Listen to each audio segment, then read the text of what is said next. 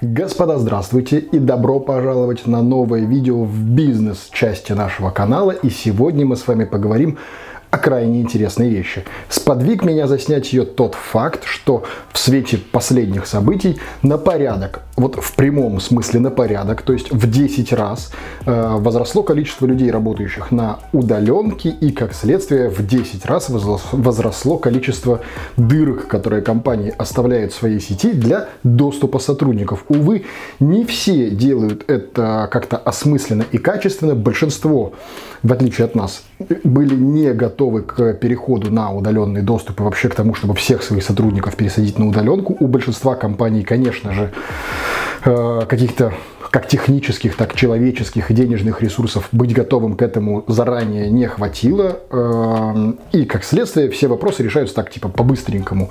Как следствие также кратно количеству удаленных доступов у тех или иных компаний возрастает и опасность через эти же открытые дырки для удаленного доступа получить внешние угрозы. Как бы банально это и не звучало, но вирусы, трояны и прочее, прочее, прочее. И чтобы не быть голословным, расскажу я вам все это дело на собственном примере, как нашу компанию с помощью банальнейшего трояна шваркнули на один миллион рублей. Видео мы разделим на несколько частей. В первый поговорим чисто так, типа зажили-были, задали, взяли за сапоги, сандали, как же оно вообще происходило. И вторую часть техническую того, как это работает и как от этого обезопаситься. Во-первых, э, собственно, обычный рабочий день ничего не предвещало беды. Большинство работников шуршат, как всегда. Э, бухгалтера набивают платежки, отправляют платежи обязательные, которые в любой компании отправляются каждый день десятками, если не сотнями. И просто возникла необходимость по некоторым платежам, которые по какой-то странной причине не дошли до получателя, получить платежки, типа, ну, где они? В общем, может, где-то застряли, может быть, финконтроль, может быть, э, неправильные реквизиты. Ну, разные варианты бывают у всех компаниях. Э, я так думаю, что нет смысла на этом останавливаться. И, естественно, у бухгалтера по банковским операциям запрашиваются платежки на уже совершенные платежи. Нам их скидывают без одни мысли, мы их открываем, и замираем в немом молчании, потому что в платежках, которые отправлены, реквизиты не соответствуют тем, которые туда набивались. То есть платежи ушли в никуда абсолютно неизвестным нам людям. Естественно, сразу поднимаем всех на уши, начинаем смотреть. По базе платежи проходили и уходили верным людям платежки, сформированные и подгруженные в клиент, э, банк-клиент, правильные – Однако платежи ушли не туда. Как такое может быть? Начинаем просматривать файлы, которые выгружает, например, ну, любая, по сути, управленческая система, будь то там SAP или 1С, допустим, у нас 1С. Э, смотреть, как платежная система, какие документы выгружала и какие были подгружены в сам банк клиент, сами текстовые файлики. И тут мы понимаем, что за десятые доли секунд от нажатия кнопки «Сформировать платежку» выгрузить в банк клиент в 1С и до самого платежного банка платежка была подменена. И в банке клиенте ушла платежка на неверные точнее не то, что неверные, а на несуществующие, неизвестные нам реквизиты. Надо отметить, что данные платежи шли по ИП, и такие платежи, как правило, большинство банков ставит на финконтроль и начинает проверять, а что, куда ты шлешь, покажи документы, потому что мало ли там сомневаются, может ты бабло отмываешь. Э, но когда таких платежей шкалит, и они идут сотнями, ну просто в силу специфики работы, финконтроль на такие вещи начинает плавненько забивать и проверять так вот, глядя сквозь пальцы. Так вот, в нашем случае платежи изначально предназначались для ИП и ушли на ИП.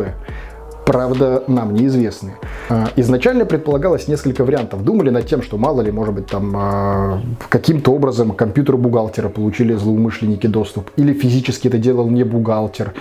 Или вообще это делалось даже не у нас, и мы пытались подключить службу безопасности банка. Может быть, вообще это не мы даже отправляли, и не с наших компьютеров.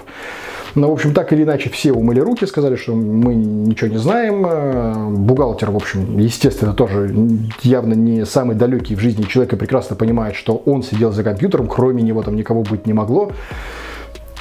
Служба безопасности банка говорит, типа, ну что, платеж проведен, реквизиты как бы указаны, нам без разницы, кому его переводить, мы не знаем, что у вас там за внутренняя кухня, нам вообще по барабану. И тут мы начали думать над тем, что, возможно, это было сделано с использованием вредоносного ПО. Учитывая, что на бухгалтерских компах э, у нас у всех всегда стоят, стоит антивирус, и там стоял Касперский антивирус, мы обратились в лабораторию Касперского с вопросом типа, ребятки, вот у нас есть компьютер, который показывает, что там нет никаких вирусов, однако произошла вот такая вот ситуация.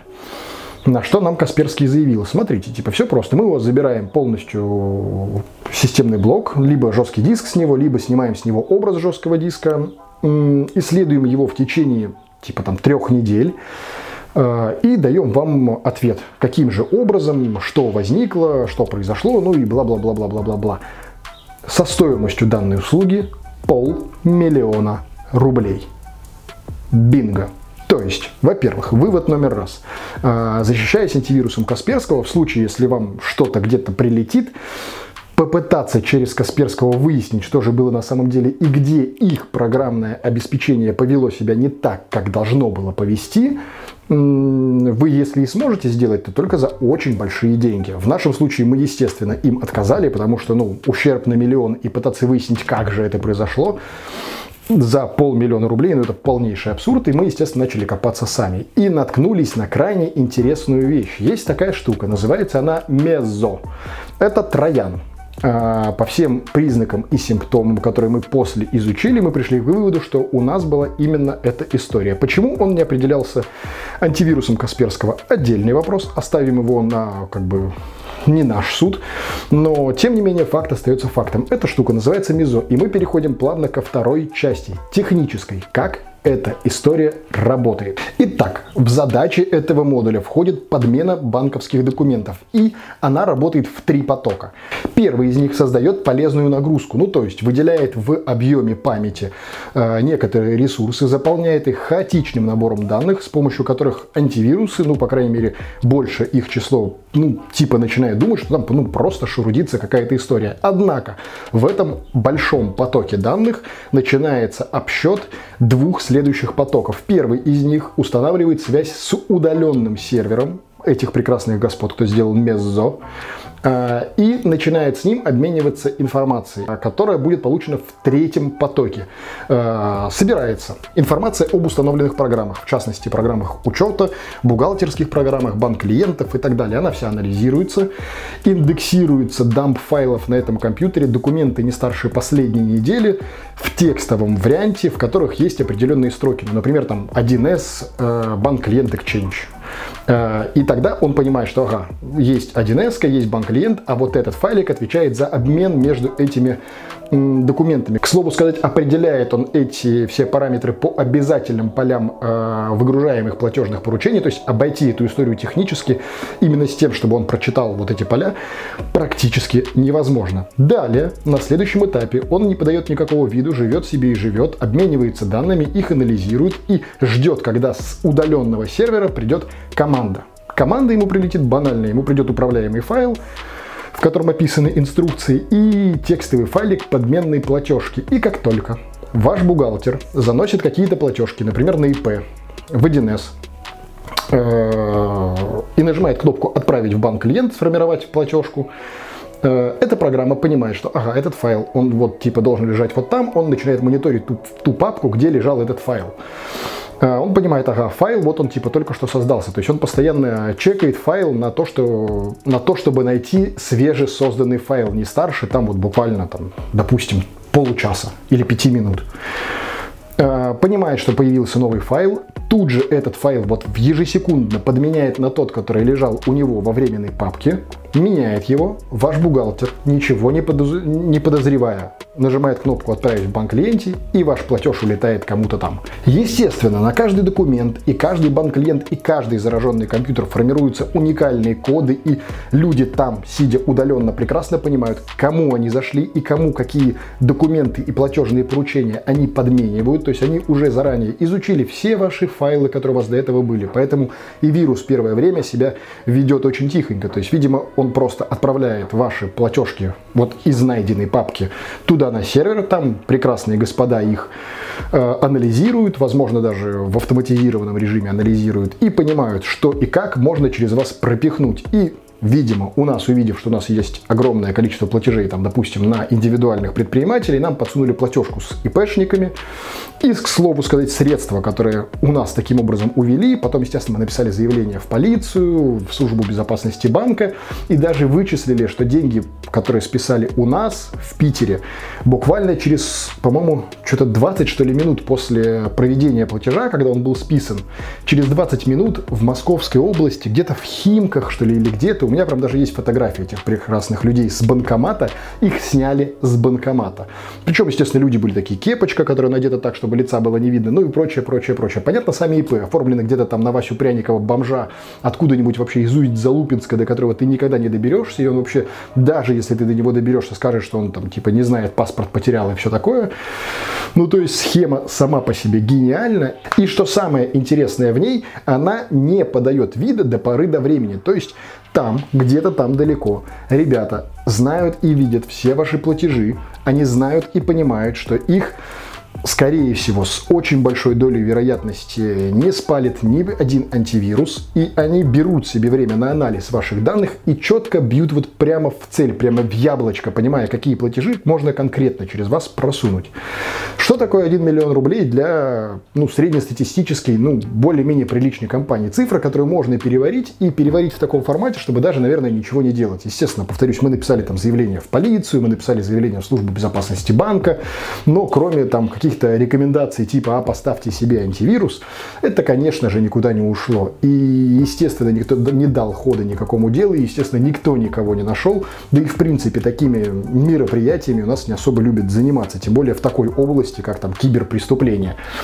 Э, как можно обезопасить себя и свою бухгалтерию от этой истории? Это, ну, например, мы сделали так. Э, создается отдельный модуль в 1С, который а, после того, как вы обычно выгружаете платежку из, э, из 1С в банк-клиент и в банк-клиенте нажимаете кнопочку ее подгрузить, прежде чем в нем нажмется кнопочка «Отправить», вы заходите обратно в 1С, и этот модуль проверяет соответствие файла, то есть вы нажимаете кнопку «Проверить», и он проверяет файл, который лежит в папке обмена банк-клиента и 1С проверяет на соответствие, что там действительно указано то, что вы выгружали из базы сейчас.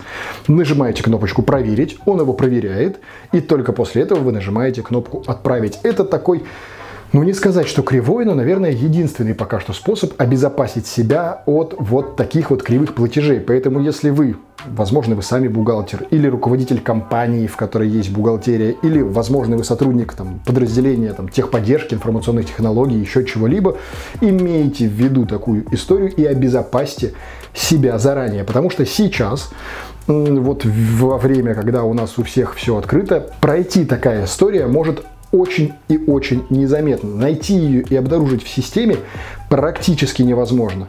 До той самой поры, пока у вас платежи уйдут куда-нибудь не туда. Поэтому предупрежен, значит вооружен. Вот на нашем прекрасном примере и на нашей ошибке учтите их и в своей компании примите те или иные меры, потому что, ну, по большому счету, для более-менее приличной компании 1 миллион рублей из оборотки это не столь критичная вещь, и это можно пережить, и тут скорее надо говорить о том, что это просто, ну, достаточно неприятный осадочек, в общем-то, миллион рублей можно было найти, куда потратить.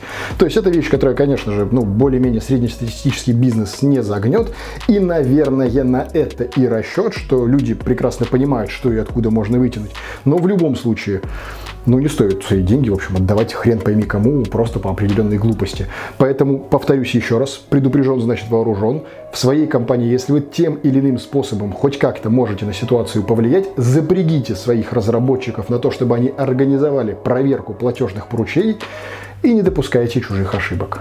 С удовольствием с вами всю эту историю обсужу, как внизу в комментариях, вот там вот они рядом, прямо под кнопочкой лайк поставить. Вот там вот нажали же кнопочку лайк, она такая синенькая должна быть. Пальчик должен стать синенького цвета. Если он синенький, значит все хорошо. Если серенький, вот туда вот. Так вот, с радостью вот там, вот внизу в комментариях, прямо под лайками, обсужу всю эту историю с удовольствием вместе с вами. Возможно, кто-то сталкивался. Возможно, кому-то потребуется консультация по тому, как себя обезопасить и свою компанию в этой сфере. Если есть желание обсудить это не там, у нас есть прекраснейший телеграм-канал, где новости, шутки, прибаутки, вот эта вот вся интересная история. Там же, в этом же телеграм-канале есть кнопочка «Обсудить», и там вы попадете в уютнейший, прекраснейший телеграм-чат, где все вы и я, в общем, все мы можем с вами прекрасным образом общаться, вполне себе свободно, вольготно, практически на любые темы, которые интересуют любых вот из нас людей. В общем, это прекрасное место, где могут все болтать. Чтобы оно вам не, не надоедало, потому что сообщений там может много, можно просто его подписаться на него, вступить в него, но поставить, например, выключенные уведомления, чтобы вы просто э, тыкали и заходили в него, когда вот вам удобно, и вас не донимало постоянное вот это вот дзынь-дзынь-дзынь от телеграмма. Поэтому, если что, выключайте уведомления, но обещаю вам, там будет крайне интересно. Другие все наши площадки, это инстаграмы, фейсбуки, Яндекс подкасты, Apple подкасты, подкасты, вот, вот все это, короче, вот ссылки вот там вот внизу, на них всех. Здесь же в уголочках другие видео, которые YouTube вам предложит на нашем канале посмотреть, там много разного и интересного. Вот здесь вот кнопочка подписаться на канал, чтобы другие... На последнем слове камере нужно было бы, конечно же, сказать, что карточка памяти заполнена. Да, да, да. Итак, еще раз. Поэтому кнопочка подписаться вот здесь. Крайне рекомендуем вам ее нажать, чтобы другие видео, которые есть на этом канале, не пропустить. В них мы с вами и увидимся. До скорых встреч! Пока.